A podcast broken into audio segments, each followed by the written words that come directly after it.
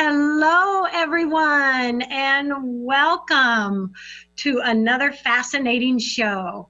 Paula Vail here, and I am just thrilled and excited to share with you an amazing man. We have with us today John Perkins. He is a New York Times best-selling author and activist whose 10 books on global intrigue, shamanism, and transformation, including Touching the Jaguar, which is an amazing book, Shape Shifting and Classic Confessions of an Economic Hitman, has been on the New York Times bestseller list for more than 70 weeks, selling over 2 million copies. You, you just are everywhere, John. Your books are amazing. You are well known. You have so much to share with us. First off, I want to say welcome. Welcome to the show. Thank you, Paula. It's wonderful to be with you. I really appreciate it. Thank you. Oh, I am just honored. I would love you for you to begin with just a bit of your, for those that that don't know you, a bit of your background and kind of what brought you to where you are today, John. Well, if uh, go back far enough, back in the late 60s, early 70s, I was a Peace Corps volunteer deep in the Amazon rainforest, uh, living with people that are the, the, the Shuar people. There are, there are hunters and gatherers in those days, very traditional living. It was a very new and different experience for me. I'd recently graduated from business school, and uh, I got very ill at one point. I was dying. I couldn't keep any food down. I couldn't stand up even. And I was a, a, a, very long walk through a dense jungle to the nearest road, and then another two days in a rickety old bus, if I could find one, to the nearest medical doctor. There was no way I could do that. Um, and uh, to, to make a long story short, in the book you just showed has the, has the long story in some detail. A Shuar shaman uh, cured me that night. And he, how he did this was he took me on a, a um, what we call a shamanic journey or vision quest. And on that vision quest, I am out there and I'm seeing this kind of hazy image in front of me. the shaman says, touch the jaguar. And I looked around like, oh my God, where's the jaguar? There's a jaguar in the jungle. And, and, and, he, and uh, then I realized that this vision quest, I was seeing this, this nebulous kind of image forming it into a jaguar's face. And uh, and so I he kept saying, touch that jaguar, touch it. Don't be afraid of it, touch it. So I just stuck my hand out, and as I did so, I heard this voice saying, uh, "The food and drink will kill you." It was like my mother's voice, and I realized that you know, I've been I've been raised with a family that goes back uh, almost 300 years in uh, in New England. Uh, we were very hygienic, washed our hands a lot, uh, ate very mild foods, and now suddenly I'm living with people that have never seen a bar of soap, eating some very strange foods. For one thing, in the Amazon, you don't drink river water because the rivers are filled with organic matter. People know that it's not safe to drink the water, so they drink something called chicha, which is a kind of beer. It's made by women chewing and spitting the manioc root, and, and their saliva helps set up a fermentation process. It's a, and then it starts alcoholic, and so then you can add water to it and drink it. It's mild alcoholic, kind of like a, a beer, and uh, they so that's what you drink. So I'm drinking. You have to rehydrate a lot in the Amazon, so I'm drinking a lot of spit beer and I'm eating a lot of very strange foods, live squirming grubs, which is a delicacy.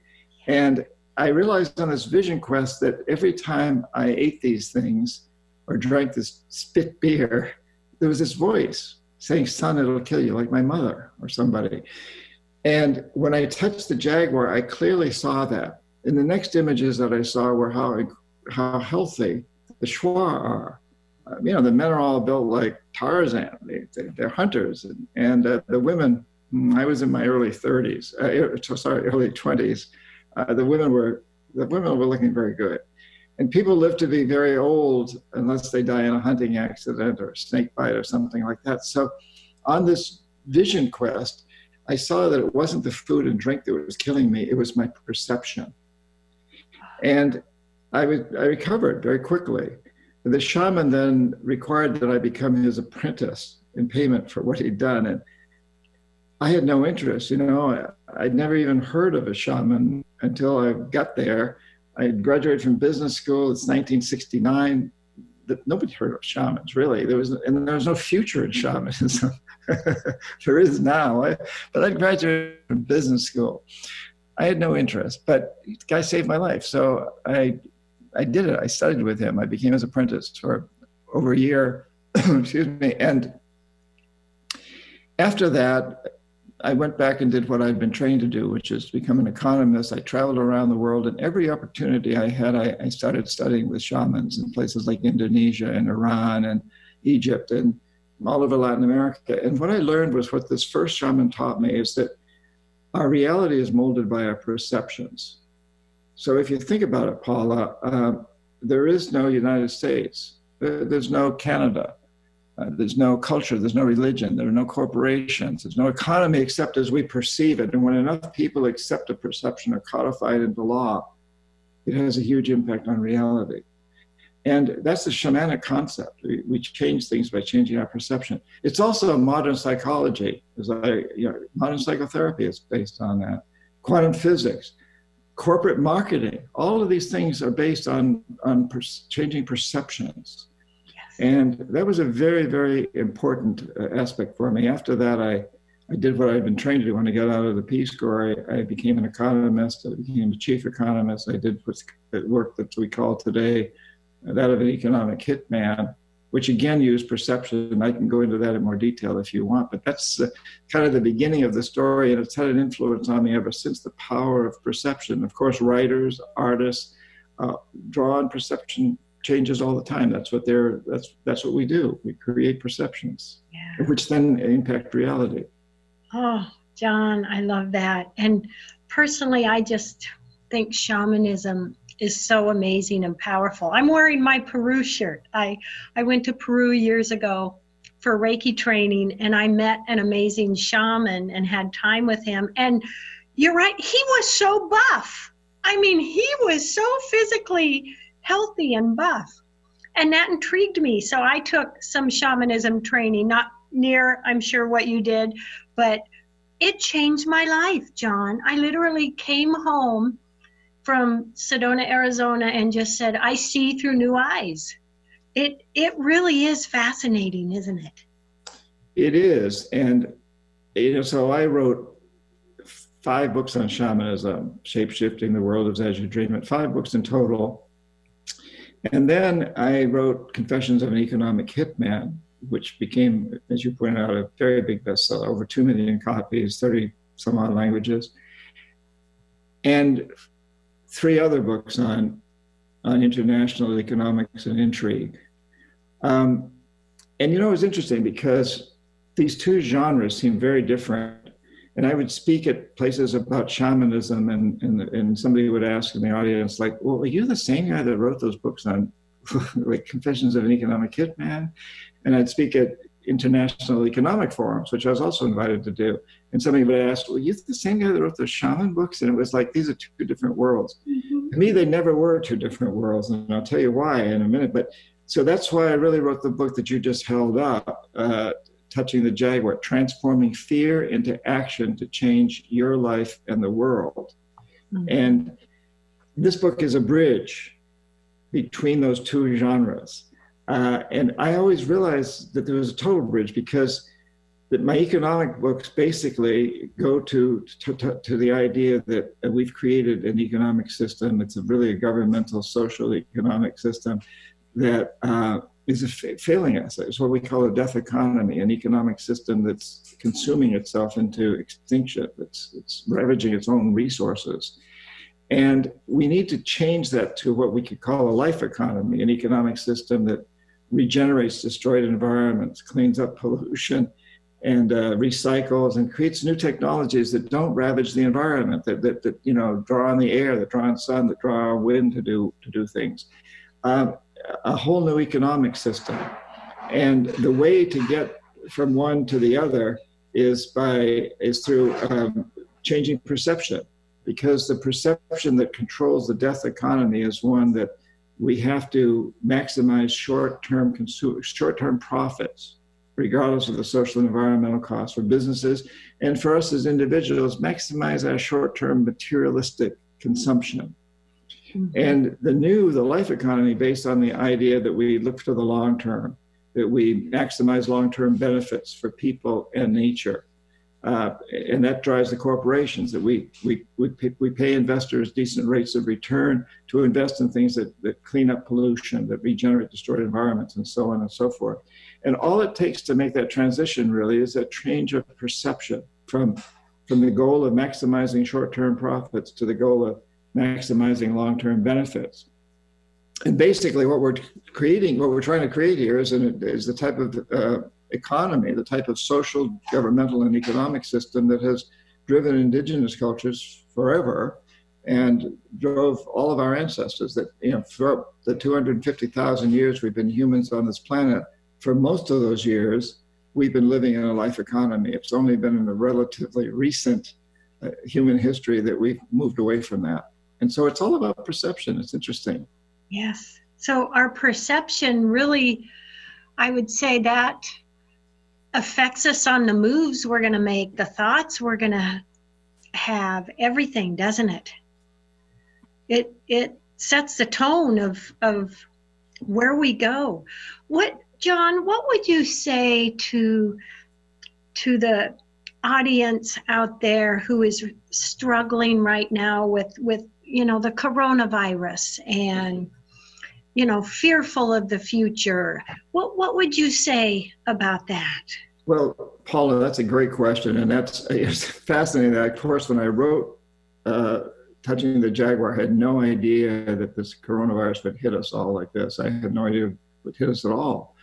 But in a way, it's a it's a book for these times because it really gets into how we transform fear. That's the subtitle, Transforming Fear into Action to Change Your Life and the World.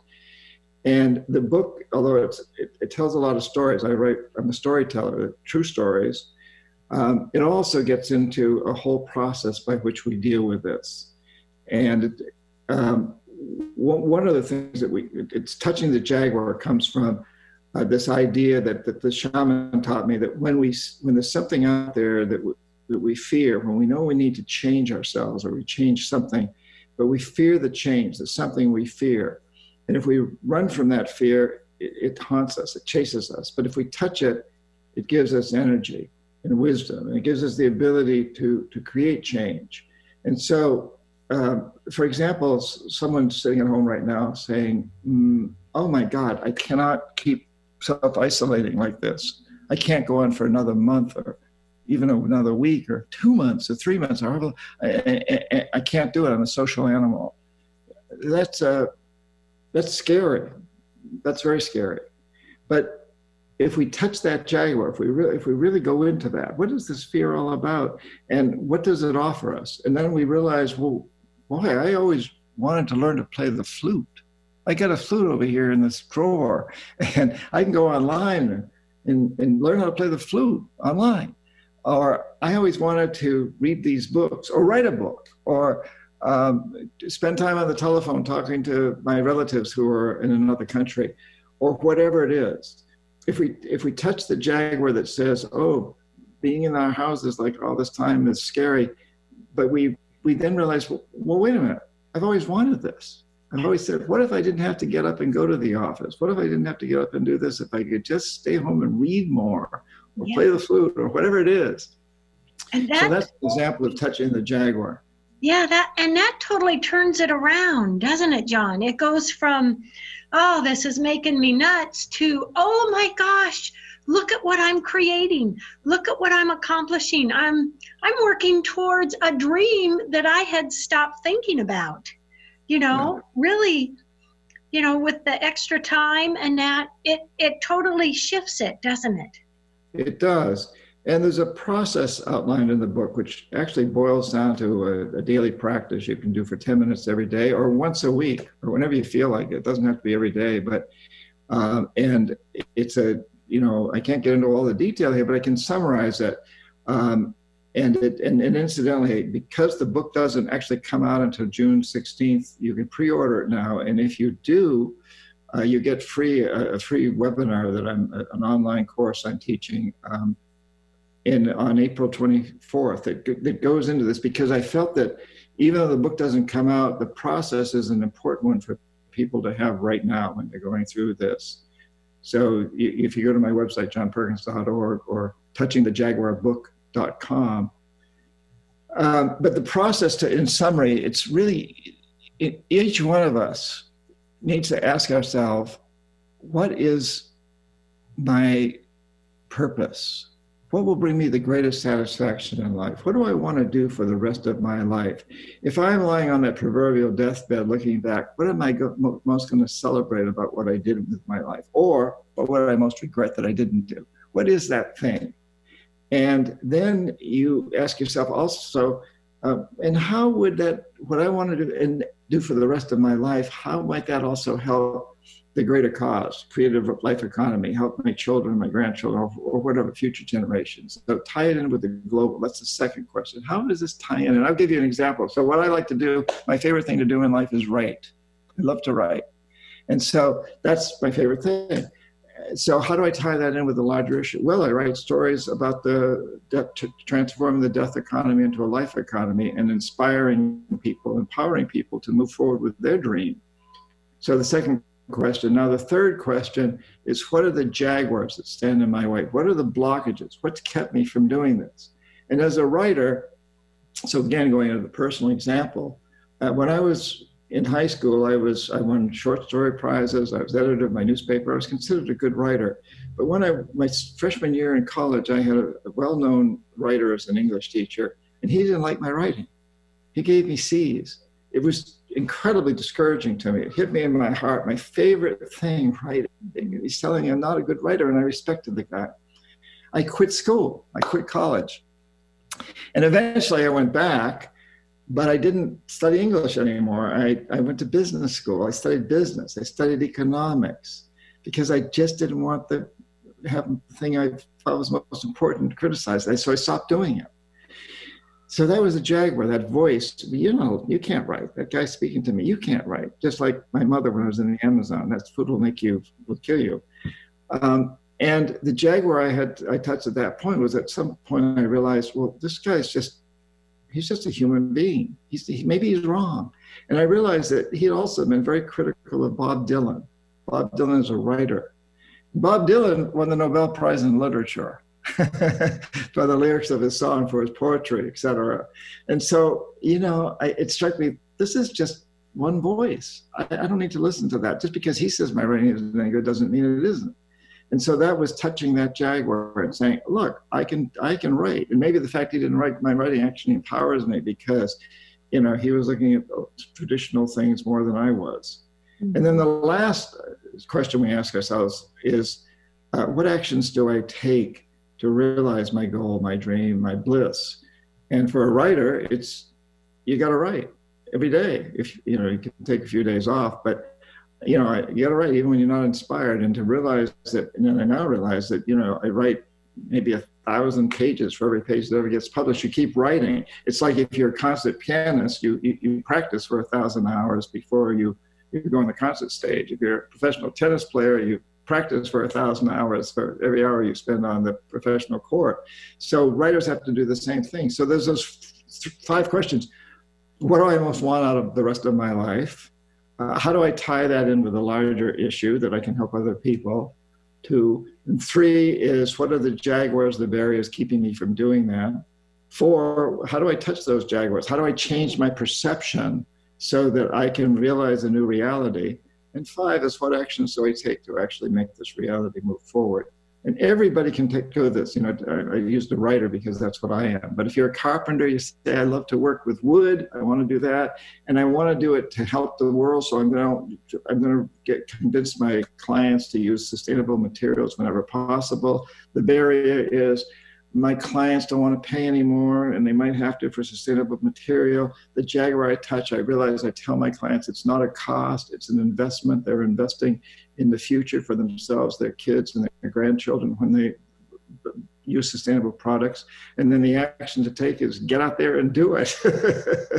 no matter who you are, what you are, a parent, a teacher, whatever you are, uh, you can apply these. And, and there's a process that then comes down to a, a little a 10 minute practice you can do every day or once a week. And, and I go into that in detail in the April 29th workshop. So I hope some of your people will join me for that. And it's also in the book, but this comes out in, in June.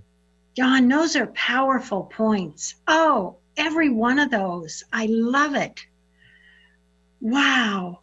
And, you know, that really is something, you know, I love what you said about your teacher because, gosh, it can be so easy for us to get criticism from from one person or something and it's like we just let that stop us yes yeah. And, you know, here's a, another interesting, I mean, example. Again, it's a, it's a personal one, but that's probably the easiest way to speak and not pass judgment on others. Uh, Confessions of an Economic Hitman was rejected by 39 publishers. Oh. I get 39 rejection letters. I had already published five books on shamanism, but you know, not, not you know, with a, a, house that specialized, a publishing house that specialized in that. And now I'm going out there to the random houses, the penguins, and so on. 39 rejection letters. And I got to tell you, after about the fifth or sixth rejection letter, the temptation is to say that I to hell with this. I'm walking away. I don't, I don't want any, I don't want any more of these letters. But I, I thought back to that time with that English teacher, and, and so here's another jaguar I had to touch. That these editors, what do they know? You know maybe they're just afraid of the politics of the book. Maybe this, maybe that's one editor. Maybe another editor had a had a had a an argument with her husband uh, at breakfast and just was in a really bad mood and just throw everything into the rejection pile. Uh, maybe someone else has published a similar book. They thought it was similar last month, so they don't, they don't want to do this one. Uh, and and and I just kept telling myself that, that that was not a judgment of the book itself, which proved to be true because finally a small house bought it. And within the first couple of weeks, it went to number four on Amazon, and then it went to the New York Times bestseller list and stayed there for a year and a half. So it was. so the action I had to take was to keep sending the book out, uh, despite rejecting letters. Oh so my gosh, John, I love it. Oh my gosh, that is so inspiring. We have about four minutes left in the show. John, what last words or thoughts do you want to leave with everyone today? Well, I think, Paula, it's good for all your listeners to, to realize that we live at a very blessed time. Uh, Mother Earth, Pachamama, is speaking to us. And uh, she's been letting us know that we can't continue on this route of destroying the, our resources and destroying life as we know it any longer. She's been sending us earthquakes and and tsunamis and, and uh, hurricanes and other once in 100 year events every year or so. But we haven't listened really. You know, we've said, well, if I survive the hurricane or whatever it is, uh, within a few days or maybe it'll take a couple of weeks, the outside world will come to my rescue. Bottled water, food. And the leader will say, well, let's rebuild. We're going to be better than ever. So it's been this localized reaction of we can get back to normal. But the virus is, is global. Nobody has escaped it. There is no outside world. And I think the message has become very clear that we need to change. We, have seen that, you know, the people in Los Angeles are suddenly seeing stars at night. And, and, uh, and we've all seen the satellite images over China of how pollution's cleaned up. And we're, we're getting a very, very, very strong message that we can't return to the old normal. We've got to move into a new normal, a normal that, that, that, that depends a lot more on this kind of media rather than people flying off to meetings. I just had a board meeting uh, with about, about, a dozen other people. Normally we all fly or drive cars to get to this meeting. Now we're doing it this way. And, and it was much more efficient actually. Yeah. So we're, we're truly learning that we that we've got to change. We've got to move, and it's about moving into this life economy. That's what it's all about. Less fossil fuels, less less industry that, that, that pollutes, less ravaging the earth. I really hope that we get the message this time there will be a reaction against that. You know, the status quo uh, will will say, well, now we're going to get back to normal. They're already beginning to say that in the United States. We've got politicians that saying, well, let's get back to work, let's get back to normal. Uh, I, I, think enough people realize that we can't get back to normal. Uh, we, we create a new normal, and it's a beautiful normal. It's not going. It's not going back to live in caves. It's creating this economic system that pays people to clean up pollution. We pay people to do this. It's full employment, and to to regenerate destroyed environments, and to come into new technologies, and to and to grow foods more locally, and to become much more locally independent, while at the same time we realize that it's important to bring the world together at times like this to, to combat things like the virus. If the United States and China had cooperated more at the very beginning, and other countries had, it wouldn't have reached this, this stage. To hmm. spend less money on the military and more money on healthcare and, and support systems for people and the planet. So I, I say to people, my, my final my message would be, realize that you're born at this amazing time in history where we're having these experiences. You're blessed to be part of it. And follow your heart. What do you really, really want to do for the rest of your life? And how will it help create a system that future generations will look back at and thank you for, thank all of us for? It's exciting. It's a beautiful time to be alive. It's not, a, and it's a time that if we have those fears and everybody has fears, touch them and see what the gift is they give you. This, this virus is not an enemy so much, it's an ally that's driving us to really look at ourselves and the way we relate to our planet. Yes. Oh, I love that message, John. I love that message because we are shifting and moving into something that we can create a much, a lot of better things in our lives and, and taking care of our planet and really doing some great stuff. John, this has been so great. I've enjoyed you so much and so happy to share you with my awesome audience. I'm just really grateful. Well, thank you, Paula, and for having me here. And uh, thank you for all that you do. It's so important that you do this. And I'm sure you've had to touch a bunch of jaguars to get to do, to, to, to do this show. Uh, you've done that and you're taking the actions. And so you're serving as a wonderful model for people too. And that's something you might want to talk about on future shows. But thank you so much for, for all that you do. Really appreciate it. thank appreciate you, John. Together we're a team. Yes. Oh, well, everyone, thank you so much for joining us. Love, hugs, and blessings. John, love, hugs, and blessings.